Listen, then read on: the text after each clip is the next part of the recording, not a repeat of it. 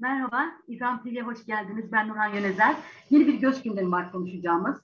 Biliyorsunuz Afganistan'daki durum çok önemli. NATO ve ABD güçlerinin geri çekilmesiyle Taliban'ın ülke içinde ilerlemesi, özellikle ilçeleri ele geçirmesi, tüm dünyanın gündemine oturduğu gibi Türkiye'nin gündeminin de ilk sıralarında. Bu durum Türkiye'de önemli bir anksiyete yarattı diyebiliriz. Ee, sanki Afganistan'dan kitlesel bir göç varmış gibi bir algı var. Ee, sınırdan aldığımız haberlere göre 2018-2017 ile e, aynı bir e, göç e, sayısı var. E, aşırı bir kitlesel akıl yok ama e, kampanyalar sanki tam tersiymiş gibi özellikle sosyal mülteci istemiyoruz başlığına paylaşımlar çok arttı. Siyasiler art arta tepki göstermeye başladı. Bolu Belediyesi ildeki yabancılara belediye hizmetlerini daha pahalıya sunmak için çalışma başlattı. Böyle bir durumda hem yanlış bilgilerden zannediyorum kaçınmak gerekiyor hem de hak odaklı düşünmekten geri durmamak gerekiyor. İşte bugün sığınmacılar ve artan tepkileri ele alacağız. Konuğumuz çok değerli bir konuğumuz var. Avusturya'daki Graz Üniversitesi Sosyoloji Bölümünden Doktor Ülkü Güney. Ülkü Hanım hoş geldiniz. Teşekkür ederim. Hoş bulduk. Şimdi genel olarak bu e, Afganistan'dan e, e, kitlesel akım varmış gibi bir algı e, var dedim. E, hiç devam ediyor ama e, Suriye'nin 2011'de olduğu gibi değil. E, Türkiye'de de bir endişe atmosferi var. E, siz bu endişe atmosferini bir sosyolojik olarak nasıl değerlendiriyorsunuz? Önce bir genelden başlayalım.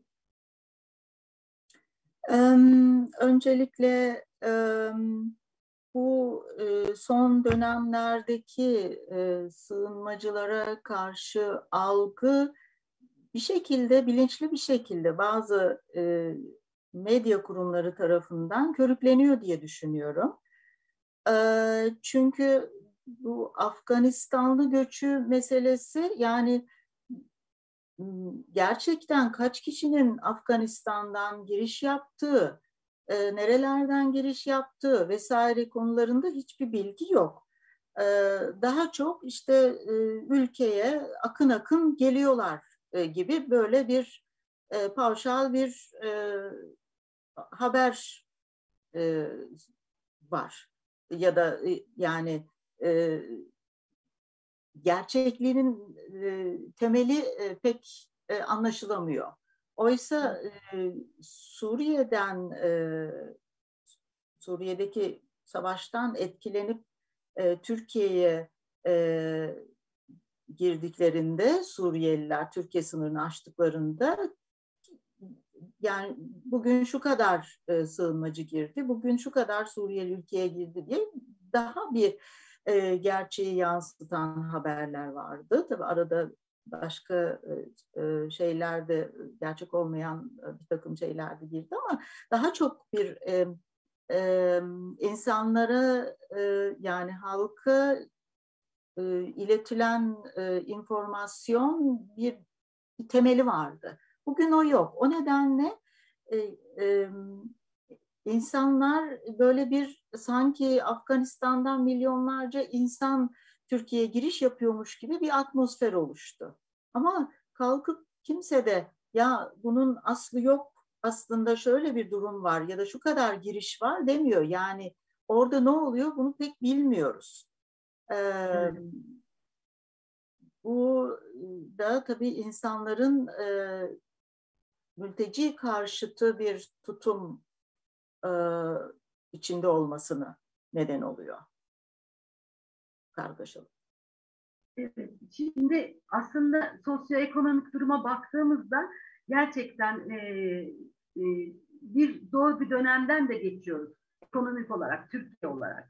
Pandemi var, pandemi var ve e, böyle olunca gerçekten e, gerekli bir almayan, belki de öğrenmek isteyen e, insanlar direkt tepki gösteriyorlar. Burada e, bazı aktörlere çok önemli görevler düştüğünü düşünüyorum ben.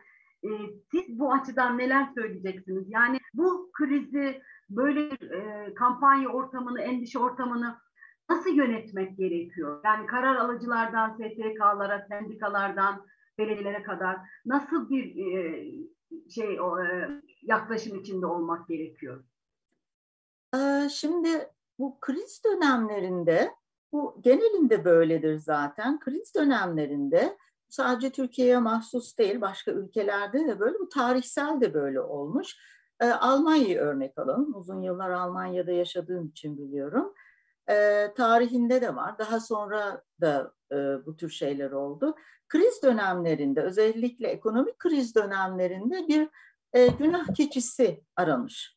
Ve bu çok kolay da bulunur. Genelinde bir öteki yaratılır. Bunlar tabii işte e, en savunmasız, en az e, söz hakkına sahip olan gruplardır. E, Türkiye'de işte bugün e, e, Suriyeliler ya da diğer e, sığınmacılar bunu e, üstlen istem, istemeyerek üstlenmiş durumda. Yani günah keçisi olarak e, görülmeye başlanmış durumda. E, ekonomik zorluklar işte tabii pandemiden kaynaklanan ekonominin daha da e, kötüye gidişi, işte son dönemlerdeki yangınlar, pahalılık e, vesaire vesaire. Ya bunun bilincinde olmak gerekiyor. Yani Türkiye'nin ekonomik durumunun e, şu anda iç açıcı olmayışının nedeni sığınmacılar değil. Ya bunu tabii ekonomist arkadaşlar daha iyi açıklayabileceklerdir ama e, yani Türkiye'nin ekonomisinin e, işte iyiye gitmeyişi, e, ne bileyim doların yükselmesi vesaire vesaire bunun nedeni e, şeyler değil, mülteciler değil bu bir. İkincisi tabii ki bu dezenformasyon e, biraz önce konuştuğumuz dezenformasyon karşısında e, ya da yanlış informasyon karşısında e, birçok aktöre, sivil toplum kuruluşlarına, işte yardım kuruluşlarına, ister şeye bağlı olsun, devlete bağlı olsun, ister olmasın birçok görev düşüyor. Yani bu insanların özellikle yerli halkın bilinçlendirilmesi gerekiyor bu konuda. E, Bolu'yu ele alalım. E, yani Bolu mülteci kabul eden tek şehir değil kaldı. Bir de e, yani başka şehirlerle kıyaslayacak olursak az sayıda mülteci var Bolu'da. Yani şeyine e, kendi nüfusuna oranla. E, burada insanlar işte bizim yaptığımız araştırmada da bu çıktı. E, iki kesim var.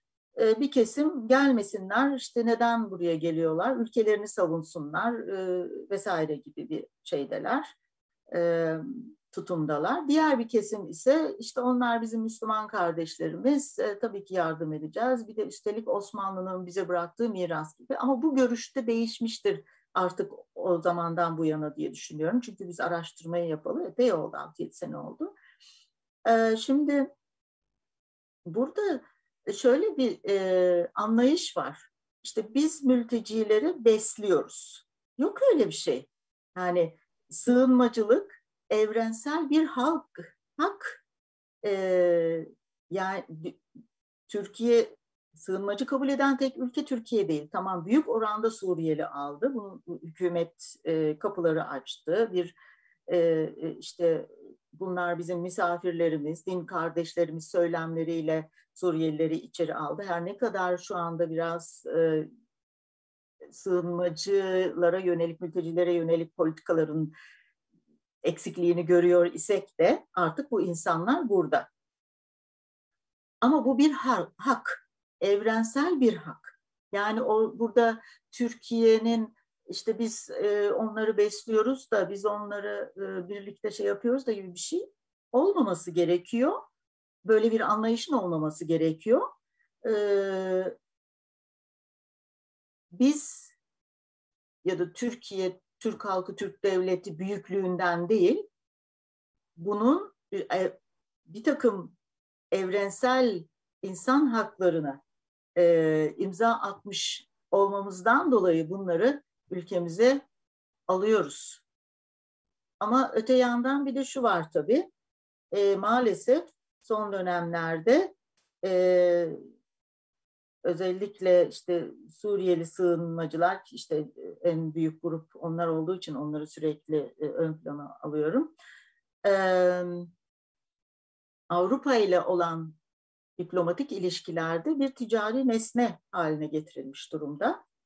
Aslında e, tabii buradan bakmak gerekiyor e, konuya ve e, tabii bu arada Avrupa'yı da e, eleştirmek gerekiyor. Evet, yani kapılarını kapatıp istiyorum. belirli bir yere şeye kadar işte siz bunlarla ilgilenin biz de size şu kadar para verelim e, her sene de bunu çoğaltalım gibi bir e, şeye bir alışveriş yani insanın nesne haline getirildiği bir alışveriş bir ticaret nesnesi haline getirildiği bir anlayış ne Avrupa insan haklarına uygun, ne Avrupa'nın o e, o süper demokrasisine uygun, ne de herhangi başka bir e, Avrupa'nın savunduğu e, o e, demokrasilere uygun. Dolayısıyla aslında Avrupa'ya gitmek isteyen mülteciler gidebilmeli. Avrupa burada kapılarını bunlara açmalı ki durumu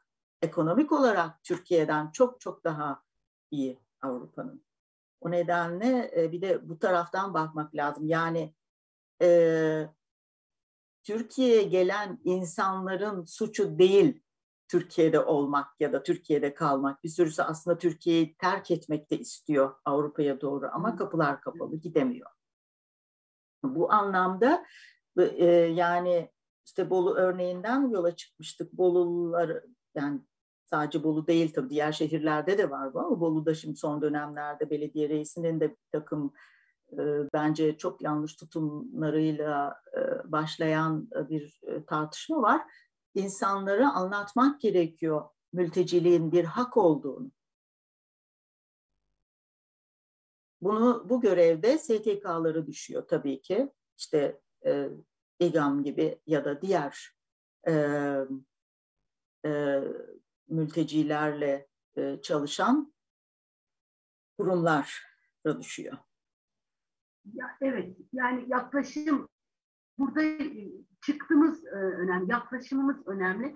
Gerçekten sığınmacılığın, sığınmanın bir hak olduğunu zaten düşündüğümüzde e, dilimiz de ona göre evrilecek, uygulamalarımız da ona göre evrilecek. Fakat e, şöyle bir şey var, siz sosyolojik olarak e, bu tür e, nasıl söyleyeyim bu tür yanlış uygulamalarla biraz da e, sosyolojik çatışma e, şeyi e, riski artmıyor mu? Yani daha beraber yaşamaya yönelik bir evrilme yaşamaya çalışıyorduk. Entegrasyondan uyum politikalarını bahsediyorduk Suriyeliler. Hı hı. Ama gelişmeden edilir hale geldi. Bunu sosyolojik kırılma ne? E, yani çatışma olasılıkları var mı? Boyutunu nasıl ee, teknik olarak biraz ses kesintisi oldu. Soruyu tam, tam anlayıp anlamadığımdan emin değilim ama e, anlayabildiğim kadarıyla yanıtlayayım. E, tabii ki o çatışma boyutu yani bugünkü e, durumda tartışmalar böyle giderse tabii ki yani çatışmalar olabilir ve çok kötü sonuçlar doğurur aslında. Yani siz burada ülkesinden, savaştan canını kurtarmış insanlara bir de e, burada bir böyle bir duruma sokuyorsunuz ve onlara saldırıyorsunuz işte neden buradalar vesaire gibi bir yaklaşımla. Çok çok yanlış bir yaklaşım. O nedenle e, Bolu Belediye Reisi'nin e, yaklaşımı gerçekten e, çok yanlış ve çok e, özel yani bir düpedüz kurumsal ayrımcılık yapıyor Bolu Belediyesi, belediye başkanı. Bunun olmaması gerekir. Aslında örnek davranışlar göstermesi gerekiyor insanlara ve bu sığınmacıların nasıl daha iyi topluma entegre edilebilir konusunu tartışması gerekirken tam ters taraftan başlamış. Ya aslında şöyle bir şey var. Şimdi ben Almanya'da uzun yıllar sosyal hizmet uzmanı olarak da çalıştım ve sığınmacılarla çalıştım. Almanya'ya gelen 90'larda itibaren Almanya'ya gelen sığınmacılarla çalıştım 95'e kadar. 5 yıl falan. Ee, şimdi Türkiye'nin şöyle bir avantajı var Suriyeli veya Afganistanlı her neyse. e, sığınmacılarla. E, çoğunluk onlar olduğu için tekrar e, Iraklı ya da sığınmacılarla. Bir defa kültürel farklılıklar çok had safhada değil. Yani bir yerde bir e, başlangıçta e, yönetimin kapıları açtığında da söylediği gibi tırnak içinde söylüyorum biz din kardeşiz. Yani bu ortak dinin getirdiği bir kültürel e, benzerlikler benzerlik var. Bir birlikte e, yine de her ne kadar bunu burada söylemenin e, bilmiyorum e, e, buna prim vermek her ne kadar pek doğru olmasa da yine de bir tarihsel bir geçmişimiz var. Dolayısıyla aslında burada bu insanlarla birlikte yaşamak o kadar zor olmasa gerek diye düşünüyorum. Yani tamam ekonomik zorluklar var ama e, bir süre sonra bunlar aşılacaktır diye ümit ediyorum. Belirli e, değişiklikler olduktan sonra. E, dolayısıyla aslında yani küçük çaplı çalışmalarla bile bir takım şeyler düzeltilebilir. Yani bu insanların Türkiye'de e, yaşamaya başlamaları yani uyum politika uyum e, anlamında ki ben bu sözcüğü böyle kullanmayı da sevmiyorum. Uyum her zaman iki taraftan birbirine yaklaşımdır. Tek tarafın diğer tarafı uyması değildir. Her zaman bu böyledir. Ama hadi e, yani ben bunu böyle anlayarak söylüyorum. E, aslında küçük adımlarla, küçük küçük önlemlerle, küçük programlarla e, bu insanların Türkiye'de daha iyi entegre olması, daha iyi e, bir yaşama kavuşması sağlanabilir. Ha, bir de tabii e, devletin bu politikaları e, desteklemesi e, gerekiyor. E, öte yandan ama Türkiye'de yaşamak istemeyen insanlara da e, gitmek istediği yere e, gidebilmesi için kapılarını açması gerekiyor. Yani burada o Avrupa ile yapılan sözleşmelerden vazgeçmesi gerekiyor bence. Avrupa ile yapılan sözleşmelerden vazgeçmek derken Yani Avrupa ile yapılan anlaşmalardan işte bu biz sığınmacıları kendi sınırlarımız içinde tutalım. Siz de bize bir miktar bununla ilgili parasal yardım gönderin anlayışını biraz önce de söylediğim gibi bunu yanlış buluyorum. Burada insanlar bir ticaret nesnesi haline getiriliyor. Gitmek isteyenler çok Avrupa'ya muhtemelen ve bu gitmek isteyenlerin gidebilmesi gerekiyor sığınmacıların arasında. Özellikle Suriyeli sığınmacılar için bu söz konusu. Çünkü Iraklı sığınmacıların baş, sığınmacılar bu başka bir kategoriye giriyor e, hukuksal olarak. E, Suriyeli sığınmacıların kategorisinde Suriyeli sığınmacılar üçüncü bir ülkeye kolay kolay yerleştirilemiyor. Bunların biraz e, göz önünde bulundurulup farklı politikaların yürürlüğe konması gerekiyor diye düşünüyorum bu anlamda. Şimdi 2011'den itibaren gerçekten çok önemli gelişmeler oldu ve işte geçici koruma altına alındılar Suriyeliler. İşte göç idaresi kuruldu. Bir, bir taraftan bir çaba vardı ama geldiğimiz noktada yeni bir mülteci politikasına Türkiye'de ihtiyaç var mı sizce? Bunun e, şeyleri, unsurları neler olmalı? Yani ben e, daha çok sosyolojik boyutuna bakabilirim. Yani bu politikaların nasıl olması gerektiği konusunda daha çok bir çerçeve e, çizebilirim ki bunu biraz önce de söyledim.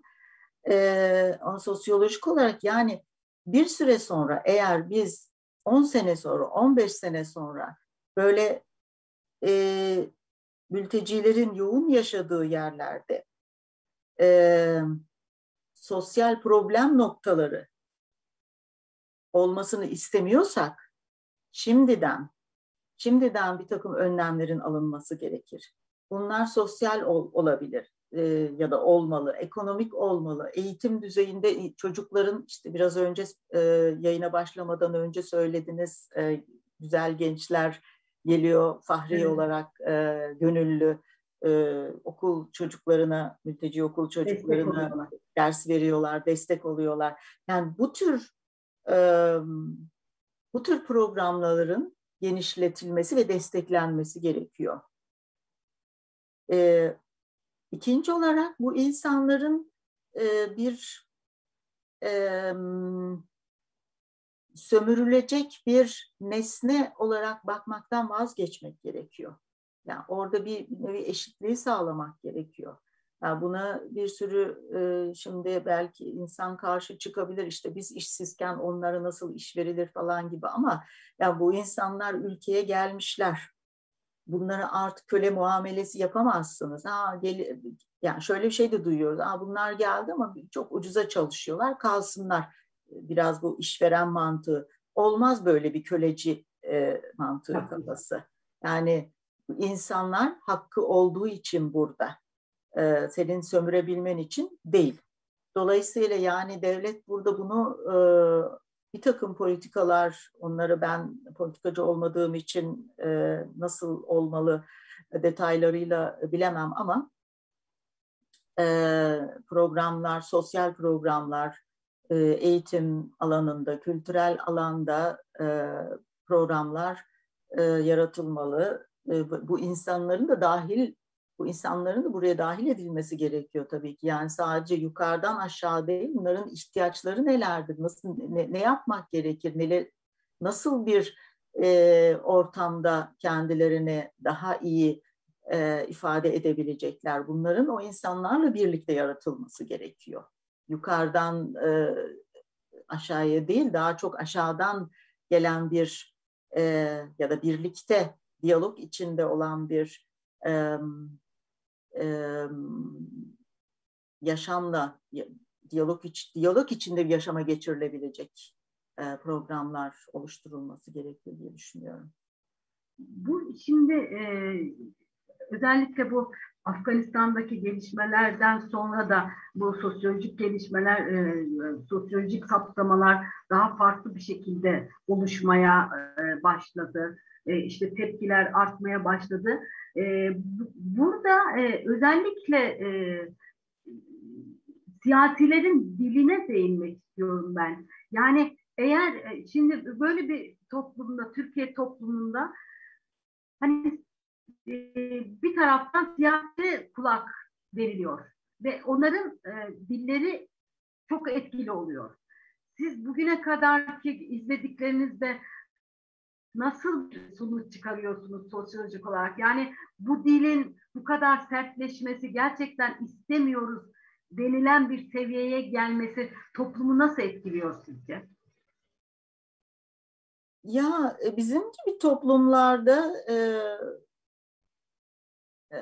politikacıların nasıl bir dil kullandığı, e, hangi kelimeleri seçtiği çok önemli. Yani insanların kendi görüşlerini e, ne ne yol ne, hangi yönde evrileceğini e, çok e, etkileyen bir e, durum bu. E, dolayısıyla Öncelikli olarak tabii ki politikacıların diline çok dikkat etmesi gerekiyor. Seçtiği kelimeleri çok dikkat etmesi gerekiyor. Söylediği şeyin arkasında yatan mantığı dikkat etmesi gerekiyor. Onlar geliyorlar ama işte çok ucuz işlerde çalışıyorlar. Bakın falan bu böyle olmaz. Bu köleci kafasıdır. E, iyi belki çok iyi eğitimli biri. Neden onu e, ucuz bir işte çalıştırıyorsun? Ondan e, o kapasitesinden yararlanmıyorsun mesela. E, bunu sorabiliriz. Yani bu e, konuda gerçekten çok dikkatli olunması gerekiyor. Gazeteci arkadaşların, yayınların bu konuda çok dikkatli olması gerekiyor. E, seçtikleri kelimeler çok önemli. E, bir de yani şöyle bir durum var ya bir empati kurun bakalım yani bir empati kurun siz düşünün bakalım siz aynı durumda olduğunuzu düşünün nasıl e, bir hisse kapılırsınız biz istemiyoruz mülteci ya da Suriyeli ya da Afganistanlı burada gibi size söylenmiş olduğunu düşünün. Bir empati kurun. Bunu e, şu nedenle söylüyorum. E, yıllarca ve ki hala öyle e, biliyorsunuz 60 1960'tan beri Almanya'ya 60'tan 73'e kadar Almanya'yı iş göçü verdi evet. Türkiye. Ve çok ilginç bir şey şeyde Bolu'da araştırma yaparken tabii gözlemlerde de bulundum. Ee, söylemler aynıydı. Gerçekten aynıydı. Yani Almanların Türklere karşı e, ürettiği söylemlerle Türklerin Suriyelilere karşı ürettiği söylemler tıpatıp aynıydı. Geldiler burada, çoğaldılar, her yer Arap oldu, bir de konuşuyorlar, bir de işte e, e, ne bileyim her yer doldu onlarla, işte ülkelerine gitsinler vesaire gibi. Yani daha bir sürü şey söyleyebilirim, aynı söylemlerde. Yani bugün Suriyelileri ülkemde istemiyorum diyen biri Almanya'ya gitse o Suri Almanların ona davranışı belki onun Suriyelilere davranışıyla aynı olacak. Onu kendisi kendi bedeninde hissedecek. O yaklaşımı, o yabancı e, düşmanlığını, ırkçılığı, ayrımcılığı vesaire. Dolayısıyla yani bir, bir empati kurmak gerekiyor. Bu insanlar kaldı ki bir de bu, yani e, işte Türkiye'ye çalışmak için, ilk etapta çalışmak için falan gelmediler. İlticacı olarak geldiler. İlticaya baş, yani kaç, savaştan kaçtılar. Ee, yani e, ama bunlar işte e, şöyle böyle kötü vesaire gibi söylem. Yani her halkta kötü ya da iyi insanlar vardır. Ya da şöyle söyleyelim, insanlar hem kötü hem iyidir, içinde bunu barındırır bütün insanlar. Dolayısıyla e, burada böyle yaklaşmak yanlış diye düşünüyorum. Yani burada e, mültecileri suçlamak yerine acaba e, bir mülteci politikamız var mı? Bunun nasıl olması gerekiyor? Ne yapmak gerekiyor bu alanda? Onu düşünmek gerekiyor. O, o konuda oradan başlamak gerekiyor tartışmaya. Ve burada tabii politikacılara çok büyük görevler düşüyor. Ee, evet. Yani burada tabii e, sizin bu söylediğinizden hemen insanın aklına şu geliyor. Evet biz 1951 Sözleşmesi'ne taraf bir ülkeyiz. Bir taraftan coğrafi kısıtlama uygulayan ve bundan vazgeçmeyen bir ülkeyiz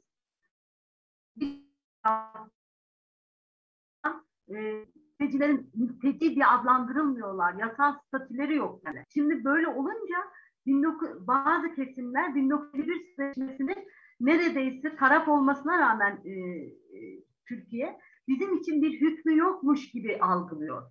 Sizce bu coğrafi kısıtlamanın 1951 Sözleşmesi'nin de yeniden bir gözden geçirilmesinde yarar yok mu? Yani burada bir, hukuksal bir çıkış noktası daha sonra ekonomik ve sosyolojik e, çözümlere yol açabilir mi? Sizin görüşlerinizi öğrenmek istiyorum. Ya bu coğrafi kısıtlama tabii e, nedir bu coğrafi kısıtlama? Türkiye şöyle bir şey.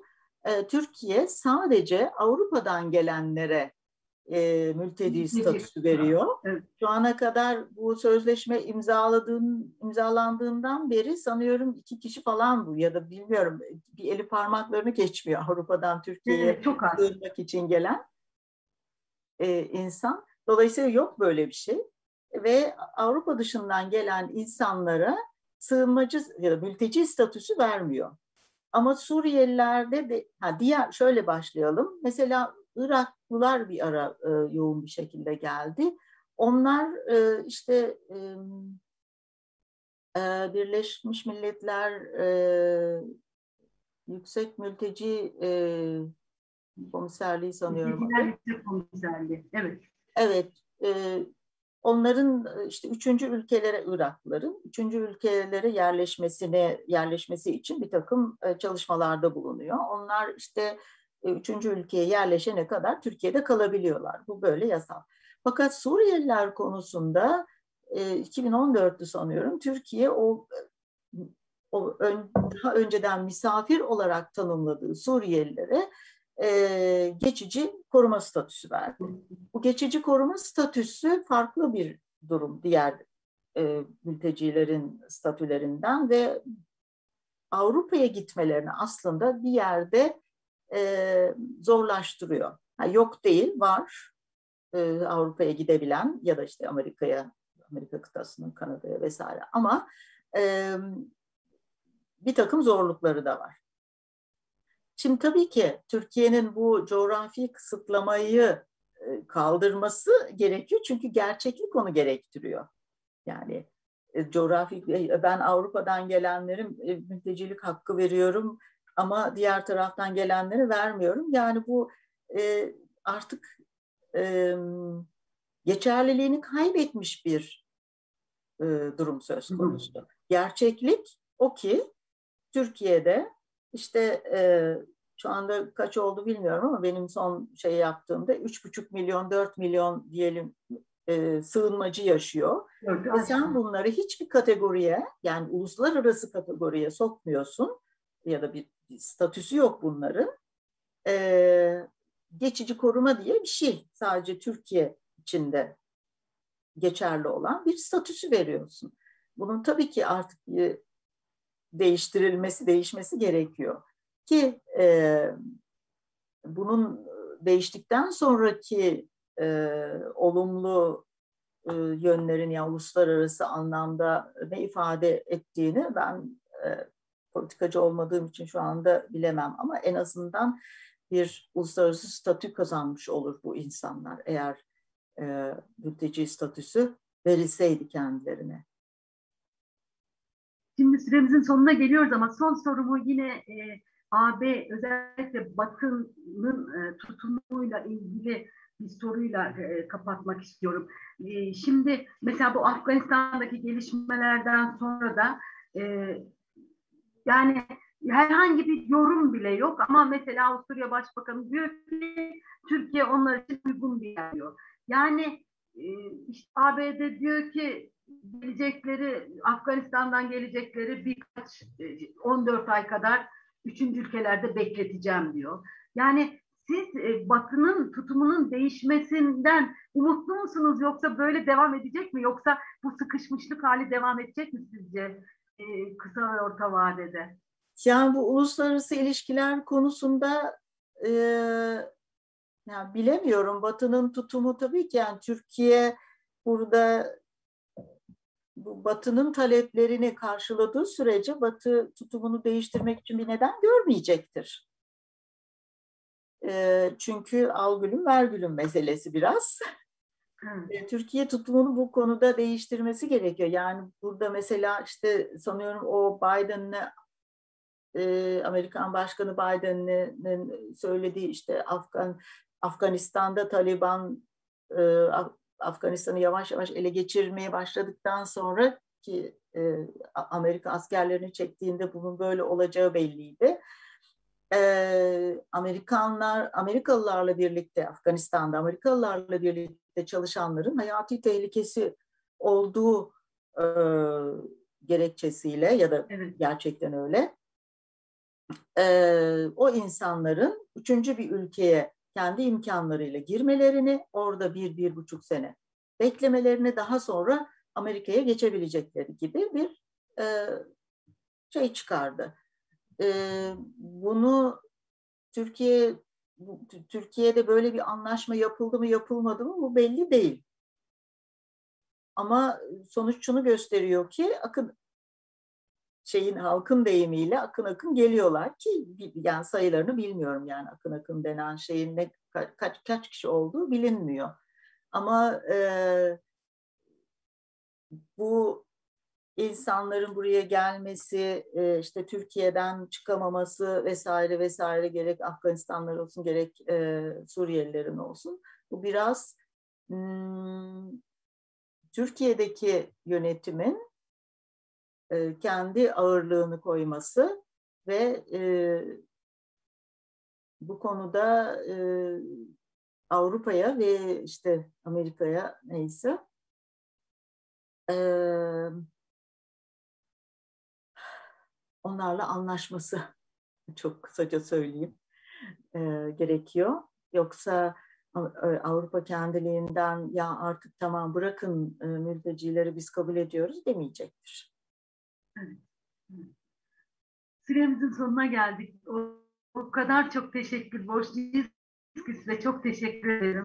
Ağzınıza Evet. sağlık. Sağ olun, var olun. İyi ki Evet. geldiniz. Ben teşekkür ederim. Ee, sevgili İGAM TV izleyicileri, bugünlük de bizden bu kadar. Gelecek hafta saat 14'te pazartesi günü yeniden birlikte olacağız. Çok teşekkür ederiz izlediğiniz için. Görüşmek üzere haftaya. Hoşçakalın. Görüşmek üzere.